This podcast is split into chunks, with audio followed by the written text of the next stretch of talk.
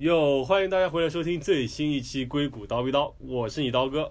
这期节目呢，我请到了我们元老级嘉宾丁丁来和我们大家一起再讨论一个新的话题：我们应该去小公司还是大公司，或者说小公司、大公司应该如何选择？来，虽然说是我们的元老级嘉宾，但很多人可能没有见过。来，先跟大家自我介绍吧。应该是没有听过。不重要，不重要。大家好，我是丁丁。我应该是在第二期和第三期时候有跟大家简简单的聊过关于我自己的一个职业发展的一个话题。然后今天聊还是跟我的一个职业发展有关系，但是可以 share 了另外一个方面给大家，就关于我曾经在小公司工作，跳槽进大公司，然后可以，因为经常会有人问。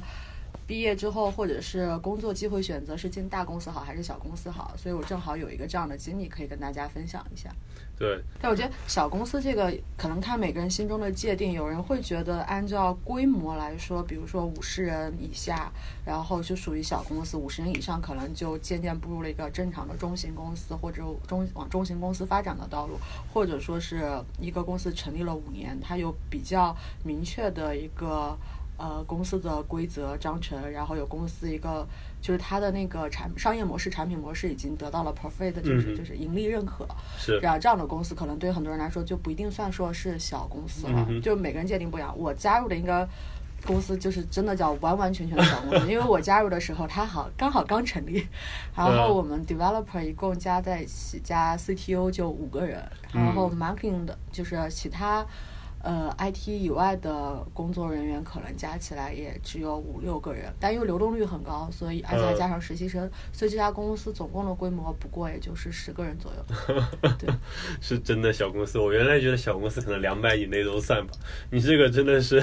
对，就是某种程度上，这种创业公司可能一般。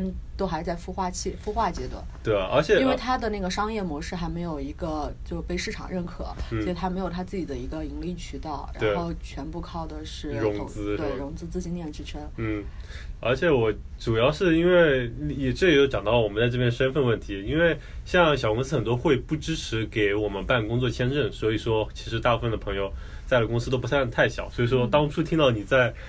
一个只有十个人的小公司，我还是蛮惊讶的。他们居然还愿意为你解决这个身份问题。因为他们穷呀，开不起高工资呀。然后为什么会开启高高工资？因为本地的员工会比较贵吗？因为如果正常来说，作为纽约最基础的码农工资的话，它也会。也有将近八万刀一年，对吧？这是政府要求吗？还是说是一个市场价？市场价。所以，所以考虑到这种情况下，如果你想挖一个跳槽的人，你要开出更高的价嘛。嗯嗯。但是如果他。就是初创阶段需要一个大量的人手，所以就是他自己已经有一些 senior 阶段，他需要一些 entry level 的人的话，他招这种应届毕业生，年轻好干活，然后他的工资可以给压低点，因为那个时候临界到抽签的时间点了，所以他就可以用这样的理由吸引你。当然了，还有部分是他也会用 option 嘛，嗯，就这个时候阶段肯定就是完全的 option 嘛。OK，所以说就就是主要也他是想招一个。便宜的员工，便宜的劳动力，对，主要还 大家都是资本家，都是为了赚钱。对啊，所以说的确就是面对这么多多问题，而且你当时有考虑到说给你 option，就是给你期权，在以后可以变现这种可能吗？当时应该没有考虑，因为我觉得他那个商业模式啊，嗯，还不明，然后他们自己，嗯。可能说内部投资人之间也会有一些建议，分歧很大。然后我当时也并不觉得这家公司可能有机会走长远。然后包括那个时候也并不是一个投资的黄金期了。嗯。所以其实融资上面其实也还是蛮有困难的。是。所以就没有想过那个高品质有变现机会。更大的几率是因为我并不想当时搬家，就是 想继续留在纽约。然后加上他又可以就是用最快的方式给你办身份嘛。嗯。办 H1B 签证，所以就选我，就接了这个 offer，没有去西海岸那边。对，这么说起来，其实也有一个新的，就有一个点了，就可以先聊到，就是关于，比如说很多人其实为考虑去小公司是为了钱嘛，为了爆发。对，这个这个情况一定是，呃，你首先得明确这家公司它的商业模式是什么，这个商业模式在市场上能不能得到认可，是否有它变现能力，然后这家公司的领导层，他们他。就这个东西其实有很多细节可以挖的，这是我在小公司的经验体验，就是你对这个公司的就是投资人到领导层之间。然后到那个 CEO 和他们之间的决策，还有之间的关联，你都要打听的非常清楚。然后最重要的是，你要看到它这个商业模式是不是有盈利的可能。是这种情况下，你再决定加入，然后还是不要加入。而且相对情况就是也分两种，其实有，嗯，可能刚毕业的，就是应届毕业生，嗯，其实并没有太多的那个行业经验，很难去判断这些东西。啊，更多可能就有一种。赌运，或者是 这家公司声势正上，然后大家都往里面进，然后开出来的那个 package 非常的可可观，所以大家都会我挤破头的进去。这种，但就是在这当中运气好的，然后可能随着公司上市，就真的实现财富自由了。发，但是也有运气不好的，可能还没有熬到财富自由，或者一直熬上去之后上市就跌破。是，就是这个也是一个，对吧？就是你可能玄学看命。对啊，因为就拿我之前的公司作为例子，之前在 Snapchat 这家公司呢，我我入职的时候已经快要上市了，所以说对我来说其实这不太是一个问题，因为已经敲定了要上市。嗯。但是就比如说我那一年进了其他公司的，比如说现在的 Airbnb 的同学，他们仍然相当于也不能说套牢吧，他们这家公司仍然还没有上市，所以他们拿在手上的期权就仍然很难去真的说变现，或者说是能看到它大涨的一天。但是，就比如说我在 Snapchat，即使它上市了，它真的大涨了，但是明明显这个估值可能过高，或者是其实撑这个公司的运营的盈利并不能撑起它那么高的估值，所以说它这个股价就一下就下跌了。当时发行的时候第一天就二十四，但是之前最低就跌到过五块，所以说 过山车一样的人生。即使这个。公司没问题，像你们想象的一样上市了，但是也不一定说这个它的盈利能力很重要。对对，这个能不能持续往上涨就很难说。就像我当年同年入期谷歌的同学，一年半之后，他们他们大概的股票收入涨了百分之五十，而我当时 Snapchat 的已经跌破了发行价。对，啊所以说这些事情也是世事难料。但是如果短期的话，就是这种波动率很高，所以也很难判断出来是长长期发展。但还有一种就是你可能已经在小公司待了很多年，你考虑到跳槽了，你可能会想去不同的呃不一样的。环境体验一下，嗯，或者是你在大公司待了很多年，你想跳槽，但是这如一般情况下，从大公司往小公司流动的情况，就是你已经对这个行业有很很成熟的一些认知，是，然后你可以自己去判断和甄别这家公司未来有没有成功的可能，能不能实现你的财富自由暴富的机会，然后再选择要不要加入，是，这就是这就是比较理性的一个分析之后，嗯嗯，的确。而且即使如此，也要看整个行业的动态吧。对，就像我们大概三年前，大概那时候也还有好几家独角兽公司，就是非常大的小公司吧，可以这么说。有说 Uber、Airbnb、Snapchat 等等，但现在现在就并没有什么特别多涌现出来的小公司，就是非常有希望的小公司。最近可能也跟行业环境就是比较冷有关系。行业环境是有关系。是。可以说一下，就是感觉大家在评判选公大公司还是小公司好的时候，会有很多考虑的方向，还包括你自己的一个职业生涯发展。是小公司的话，如果你嗯。不巧像我这种加入一个真的完全在起步阶段的，就相当于非常有成就感的事，你可能就是会加入到公司整个 building 的所有方向上，从产品的设计，嗯，然后建立，甚至你还能参与到运营和营销的环节，啊，这 是一个非常对，非常非常有意思的一个体验，真的是。然后，但但是我现在加入到大公司的感觉就更明显是，你是一颗很专业的螺丝钉，是。然后你的工作范围内容也很，就是也比较局限，有限，对。然后你接受到的那些 task 之间的复杂程度不会在专业的深度上，嗯，就那就会在专业的深度上，而不是在体现在一个互相关联合作上。所以这个是很不一样的个工作体验，这取决于你更想做什么样的事情。就是你想首先对一个产品的全建立和对一个比如说这家小公司在某一个行业，它有一个非常就它的，比如说 CTO 也好，或者是 CEO 也好，他在这家公司的领域上已经是非常成功或者有经验的人，那他他对他公司的一些概念，还有他产品的规划都非常清晰。然后你想学一下如何去从零到五去建立一个产品，去建立一个品牌和公司的话，其实就是还蛮好的一个机会。但如果你可能更想学一下，就是因为在大公司待过之后，你会发现你会更有一些嗯规范化的一些工作流程，然后会作为 task management 来说，可能会让事情做得更有效率。是，对，这是每一个公司一些选择之间的 trade off。是啊，就我个人体验，我也是觉得，在比如说我之前在 Snapchat 的时候，就可以接触到更多的内容，像你所说的，但是在 Google 的话，就只能做非常小的一块内容。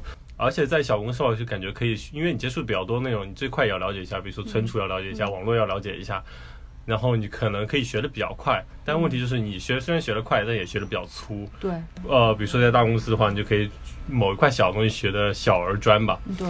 对，但是我觉得这个也也很难说，也是一个 trade off，像你所说的，像小而专就可能是你在一个大公司刚加进去的 entry level 的前几个阶段吧。因为如果你要自己在这个大公司成长，你肯定你涉及到的 cross team 的事情会越来越多，嗯，它的那种宽泛程度也会越来越高。但是你毕竟。大公司想它的那个体量量级，它 server 的客户的数量，所以你大概也只是在某一个方向上会变得非常专业，前端也好，后端也好，或者是数据方面，就还是会有一些没有没有在整个产品线上吧，但你可能会在某一个产品的阶段，你对那个阶段会非常熟悉。嗯，对，是，所以说这也就看大家是怎么考虑了吧，我觉得都有好有坏吧。对，是，那。不，我们聊一些具体点内容，比如说你最基础，比如上班时间、上班的环境，你觉得小公司跟大公司的对比呢？你当时？嗯，因为我当时那家公司太小了，然后大家就是 team 之间，就是每个人要 handle 的东西很多，然后。所以就是你，虽然 IT 好像大部分公司都不会太注重什么打卡，但是那个时候因为很忙，然后大家都来的很早，互互相迁就对方的工作时间，相对来说工作时长和准点性要比现在要强。现在这家大公司的话，准，你是更，你是大家会上班更准点吗？对，因为你，因为你当时早上如果九点有个会有，大家就有一个人是习惯来早的话，所有人都还还是要配合一下的，一共就一共也就四五个人。对，有而且有可能有些事情只有他知道，他不来，你这东西可能没法搞。对，或者是 你不来没有办法解决，然后你再耽误别人的时间。所以那个时候 timeline 会比较紧，你早上尽量可能就是九点钟到了公司，然后晚上的时间可能不定，虽然是六点半，大概可能会各自离开，但是因为经常因为当时急着项目上线，所以基本上还是有很多加班的。是。但是放在大公司的话，相对来说，到你手上，就是我现在的安全 level，到我手上的活，就是已经是被老板已经规划好了一个时间 timeline 的。嗯哼。相对来说，你的任务量不会让你到在这整个项目周期的几个月你都在加班。嗯。没有到这个程度，所以你的时间相对来说可能工作时长更短一点。是，而且更灵活吧？你不一定说要几点钟来。对，你 你会因为你只会跟一个人或者几个人对接你的项目。嗯。然后。大家其他人的时间点可能就会比较在十点钟之后，这样你会稍微来的晚一点。对，而且我觉得在这方工作时间这方面，大公司比都会比较怎么说定义的比较清楚，一般大大家也不会在非工作时间打扰你。对。但就比如说我之前的 Snapchat，它当时其实也还是一种小公司的运营模式，什么时候都有可能会收到消息。然后当时我 mentor 刚进公司的时候。过大概过了一个月，他跟我说：“你是我们组唯一一个晚上不带电脑回去的。”我说：“啊，原来晚上还要工作吗？”所以说我当时也是比较惊讶。嗯，对。但公大公司就我就是现在就是我的聊天六点半就没有人能找到我了。六点半之后，的确是因为大公司这种是公司文化已经建成了，然后这样的情况下，大家不会在你的私人时间来找你，或者有事，因为而且你也不一定就是。这件事情只有你一个人可以清楚知道的，他总是可以 access 到不同的其他的资源，获得他想要的结果。嗯。但如果在小公司，比如说我负责的是数据方向的话，那如果我不在，的确并没有人可以。嗯嗯。但但这么说，那你们比如说几个人之间互相紧密的合作，会觉得小公司让你觉得人际关系会更好吗？就是跟你跟同事关系会更好吗？嗯，这个倒没有。特别大的区别吧，就没有特别区因为你在这边也是跟你非常 close work 的人关系也一样很好。OK，但是大家只要有很多的互动，都会变得嗯好相处一点。是吧？那因为但是比如说，就我现在体验，我在组里虽然大家都坐在一起，但是大家都是各干各的活，可能之间合作没有特别多。就不一定是你跟组里人，就一定是跟你 close work 的人，就你们是真的在一个 project 上一直工作了两个月、一个月，你们关系可能会更好一点，但他不一定会坐你坐你隔壁。对，但是我之前，比如在我之前公司的体验就是，就是我跟组里面的人合作会更多，而且甚至还要会有跟不同的组去跟他们联系，因为公司不大嘛，所以说你可以直接去找他们去聊这些事情。但是像公司这么大，你就经常是得自己处理，或者是你联系个是什么事情，也是可能并不在这个办公室，你只是跟他聊天或者发邮件，会觉得跟关系跟同事之间的关系更疏远一些。嗯，这个还好，我倒没有很没有很强的些区别。OK，对，我的体验是可能小公司因为大家人少，然后联系会更紧密一点吧。嗯，对。但是还有一个啊，这么说来，我觉得还有一点，就是因为还是其实因为你公司处理的那个产品呢和应对的客户量级不同，所以它。侧重点会更有一些偏差，比如说像大公司，它推出个产品的时候，它会很考虑到 scalability，就是稳定性，它的 support 能有多少客户，能保持它的稳定服务，所以它的整个产品的推出会非常的呃稳健。稳健，对，这样情况下，它的一层一层的审核会比较严。但是在小公司，很多时候你的 feature 的，就是你的项目的一个设计，你的新功能的设计，你更多想的是尽快的可能把这个功能推出去，对的。然后。因为你当时还没有那么多客户量，所以你也没有那么多可能会引发的因为问题，所以这这样完全就是一个不一样的步骤吧。就相当于这边你可能会写一个 document，然后写完 document 之后有不同的审核，然后才开始着手项目。但是在小公司，你可能只是跟你老板说一下你的 idea，然后你下午就开始着手做，就是你的自由度上会更高一点。是，那你觉得在这一点上面，就是小公司你可以更快的上马一个项目？然后大公司你可能就比较稳健，这点你觉得从技术提升和职业发展上面这两点有什么不一样吗？就是会带来的改变，比如说大家可能会觉得小公司项目做的多，你自己能力提升就比较快之类的。这取决于你想提升什么样的技术能力。如果你是想拥有更多的项目开发经验和项目嗯运营经验的话，小公司其实更合适，因为它在它的那个项目推广的嗯周期很短。就是它一个项目开发周期很短，然后不同的一直在变，这样你会有接触到不同的项目，然后你自己会培养出那样对项目开发的一种呃经验。嗯，但是如果你是想追求在产品这上面的一些用户，就是不是说用户体验吧，就是技术上面的成功，就是比如说你的产品的服务的稳定性，嗯，然后它能嗯。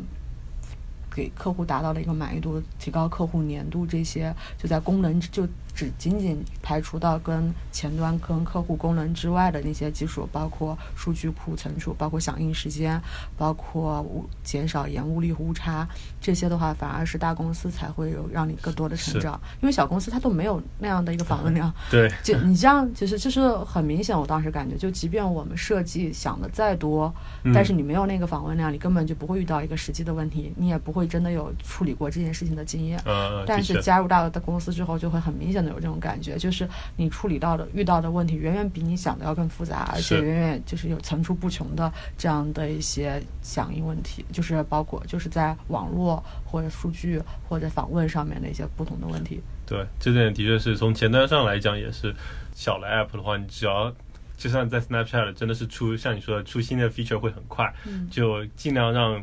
用户用到很多更新的东西和进更新的 feature，但是在大公司，比如在 Google，你要出一个 feature，你要考虑各个方面内容，比如说隐私方面有没有问题，比如说你有没有考虑到残障人士的需求，然后有没有考虑到各各种语言的接受问题，等等等等等等，也会让你考考虑一个问题更加全面嘛。但当然，你开发的速度速率就会慢很多。对，所以这是完全不一样的职业感、职业体验。我觉得从我个人感觉，当时进小公司也是抱着一个。并不想一开始就去当一个螺丝钉，而想去了解一下整个行业或者一个整个产品链，所以才然后进了一个小公司。当在里面待了一年多之后，觉得这个小公司能给我带来的成长已经基本上到了一个它能给我最大的程度了。嗯哼，因为它没有它的用户量没有快速成长，所以所以就不会有更多的机会和压力给你。然后就决定应该要来一个大公司了。然后在那个时候，身份问题已经彻底解决了。对，这的确是我当时跟你考量也差不多，主要考虑在 Snapchat 的就是这个，我觉得可以做很多的 feature，但是就是一种野蛮生长的状态，我不能并不能保证我写出来的代码的质量很高，我只能保证它可以正常运行。所以说这也是我现在跑来大公司的原因，我会觉得能更好的。考虑能让我学到如何把一件事情做到更好。嗯，对。但是的确也有一个误区，会原来就觉得来大公司会有很多培训，会让你就是有很清楚的文档告诉你应该去怎么做。但其实实际情况下，当然这比小公司要好，但是实操方面你还是有很多需要自己摸索，或者是跟更 senior 的程序员交流的地方。对对。不过这也是它另外一个好处，就是有更多的。它有更多更，我觉得当时进 Google 还是有这感觉，你会跟更多。更有经验、更加聪明的程序员一起工作，对的，这是一个很好的 学习机会。是的，是的，因为真的是从他们身上你才发现，哦，原来这个事情他还他们还能考虑到这些方面。对，就比如说我即使刚才说了很多方面，都已经不是举一反三了，举一反十。对，而且他们比如说做苹果应用程序开发，然后有有一些资深的程序员，他们就可以把苹果的准则和设计的这种准则在自己脑海里就记得很清楚，所以他在设计产品的时候就会考虑到你这个 UI。在设计的时候，就比如说，它就应该采取苹果标准的一种设计理念，这样用户用起来才会更自然。但是你可能根根本不知道是怎么样，只是脑子里大概有个印象，但他就能跟你讲的头头是道。我觉得也还蛮刷新我的认知的。高山仰止 是，我觉得这一点也是在办公室一个很宝贵的东西吧，就是让你学习更多的知识。对。但是，那那你会在考虑以后某个节点？跳去一个小公司吗？像你刚才之前说的，当你对这个行业或者某个领域特别了解之后，应该会的。我觉得就是就是你职业发展中可能一直会在变的一个。我现在感觉我以后可能会离开，但是我不能保证未来我有没有在大公司找到一个我自己更想做、更想走的一个职业发展之路。而且我有留意到，不知道你有没有留意过，就是年初的时候，你会经常收到就别人的告别邮件，就也会有人离开离开大公司的时候，在除了一些私人原因方面，大部分人都是去了另外一家 startup 小型公司、中小型公司，也相当于很多人在自己的职业发展中都会做了这样的一个选择。对，我觉得可能我个人理解，大部分人的考虑就是觉得自己学的差不多了，可以去小公司，对，作为一个 leader 去 handle 一个整个项目。对，因为因为比如说在大公司，你的升升迁的速度肯定还是比较慢的，你能负责的内容还是少。对，你去到大公司还是能掌握更多的资源吧？对，和无论是人方面还是其他方面，有自己的一个商业计划，你有一个自己想去实现的商业项目。嗯嗯，这还是蛮多的。是，不过这这么说起来，其实有一个另外有意思的话题，比如像大公司会都会在自己的公司内部成立一些小组，他们就可以允许他们去尝试一些新的 idea，就像是一个小公司对孵化器内部孵化器的这种项目，你你觉得呢？其实是个挺好的 idea，对，就这个我觉得这个 idea 好，对于公司来说可能。嗯，我不太确定它给公司带来了实际的那种经济效益，就是从成功的项目转转变之后，给它带来了实际的经济效益。嗯，但某种程度上，对于参与这个项目的各个程序，就是不管程序员、产品经理还是设计师也好，只要就是加入到这种小项目的，都是一个自己挺高的个人成长。尤其是一个你又对。可能自主创业，未来我做一个产品特别感兴趣，但是你又不敢承担出现在贸然去创业的风险。对对对，他给了你一个比较安全的保障。我觉得也相当于是风险和收益都都稍微更小一点吧。对对，因为毕竟你在公司在公司内部，你还是要服公司内部的一些规定，以及可能。不是说像初创公司你能完全控制这家公司，但是风险也更小。你这个公司还是稳定的拿你的工资，对对去做一些你想自己想做的事情。而且这个东西其实更更适合的就是那种，我甚至都不知道我这个人适不适合创业，我也没有任何 idea，但是我又感觉心有点痒，感觉别人创业好像都成功了。是的，是的。然后你要去找一个机会，那这是一个最稳妥的机会。是的，就相当于是你以前没有什么试错的机会，你现在有了，对，不用丢饭碗的试错机会。其实还蛮好。是是是，这么说的确是以后可能可以考虑的一个方向的。这就是用烧着别人的钱实现着自己的 计划。是的。那进你之前的小公司之前，你有没有对他一个期望？然后结果发现其实不是这样子的。那没有，因为进小公司之前，大概感觉就是会加班，会很忙，应该会着手做很多项目的东西。嗯，然后进去之后就是这样。的确是这样，是吧？对，然后比较好的就是因为可能那个公司小，还暂时没有到办公室政治这种阶段，啊，这点倒比较关系也会比较简单一点，然后工作氛围会更强一点。是，就像我之前在 Snapchat 的体验也是这样，就在我们大裁员之前，大家都是一心为着公司，然后自愿加班。然后大裁员之后，大家就哎 whatever。对啊，就大家既然不是一条船上的蚂蚱。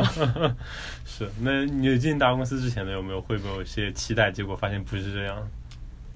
嗯，可能会之前会觉得自己以后做的项目会非常的小，只会做一个某个项目的某一个小的组件，小的组件吧，可能，但是没有发没有想到。可以这么小，我还以为说没想到还可以大一点。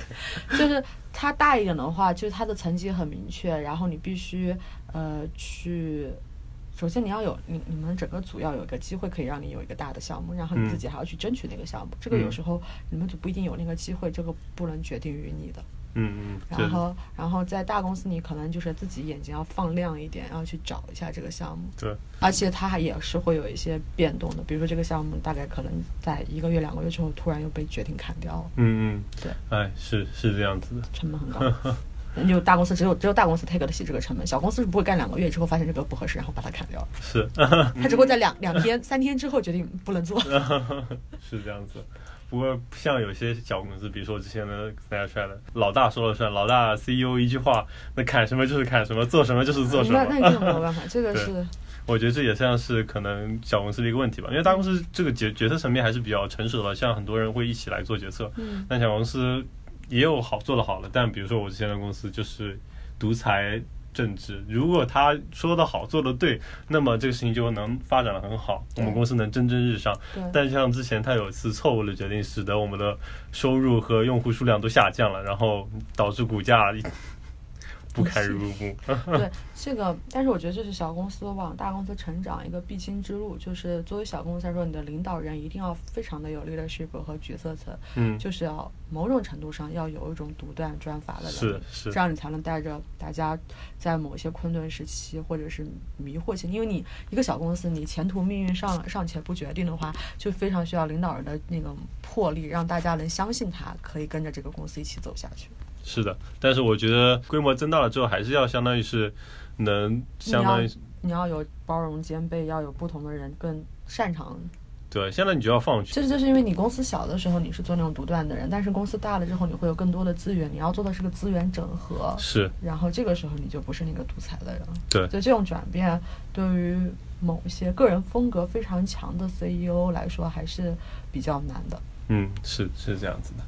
唉，所以说聊了那么多，你也可以总结一下。感觉就是，如果你是一个应届生，然后你又没有其他的后顾之忧，比如说，呃，没有想说我想现在就有一个稳定的工作和稳定的发展，我更想拼搏一下，嗯，对吧？所以你就可以在你嗯目前的现有行业当中去找一下，是否有那种嗯。就是它大概成立在三年左右，或者是一两年，它是否有雄厚的背景资金支持，领导人是否靠谱？这个领导人靠谱这个事儿，你可以去翻一下他的履历和八卦。就是这个领导，就是相当于是董事 CEO 级别也好，他的创始人他是不什么样性格的人？是，他是不是一个负责任的人？是不是有个责任心的人？然后他现在他这个商业模式是否市场已经有相同雷同？如果没有的话，他的满足的用户需求量有多少？自己做一个简单的商业分析，然后再看一下就是不同的评级机构对他的报告的话，可以选择去搏一下。嗯嗯，说不定就年薪百万，身家过亿。走上人生巅峰。对。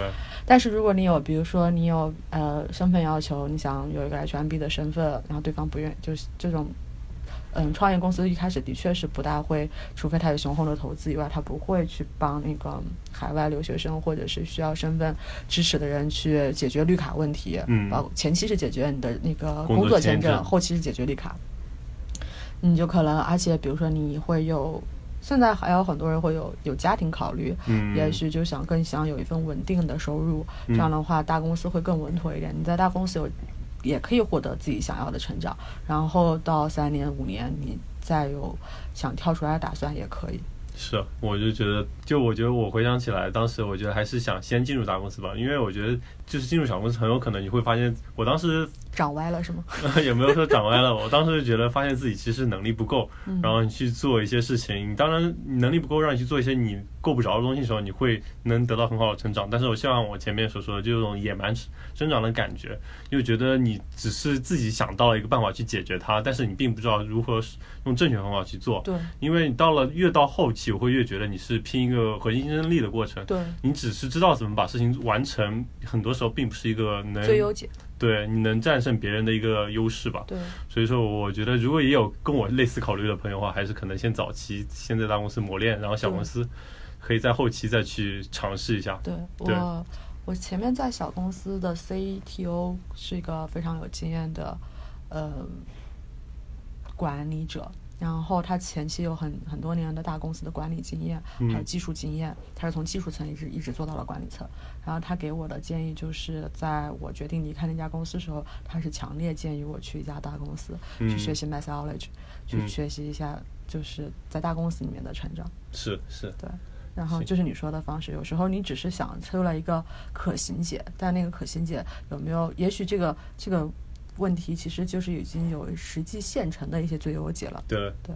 但你其实你并不知道，比如说你不并不在大公司，就诸如此类的，或者你不在大公司都不会面面对这样的问题。对，你也会不对。对对，行，我觉得挺好的，跟大家分享了很多的经验，而且大公司真的福利好呀，这个是真的，开心呀，从从生到死包办了。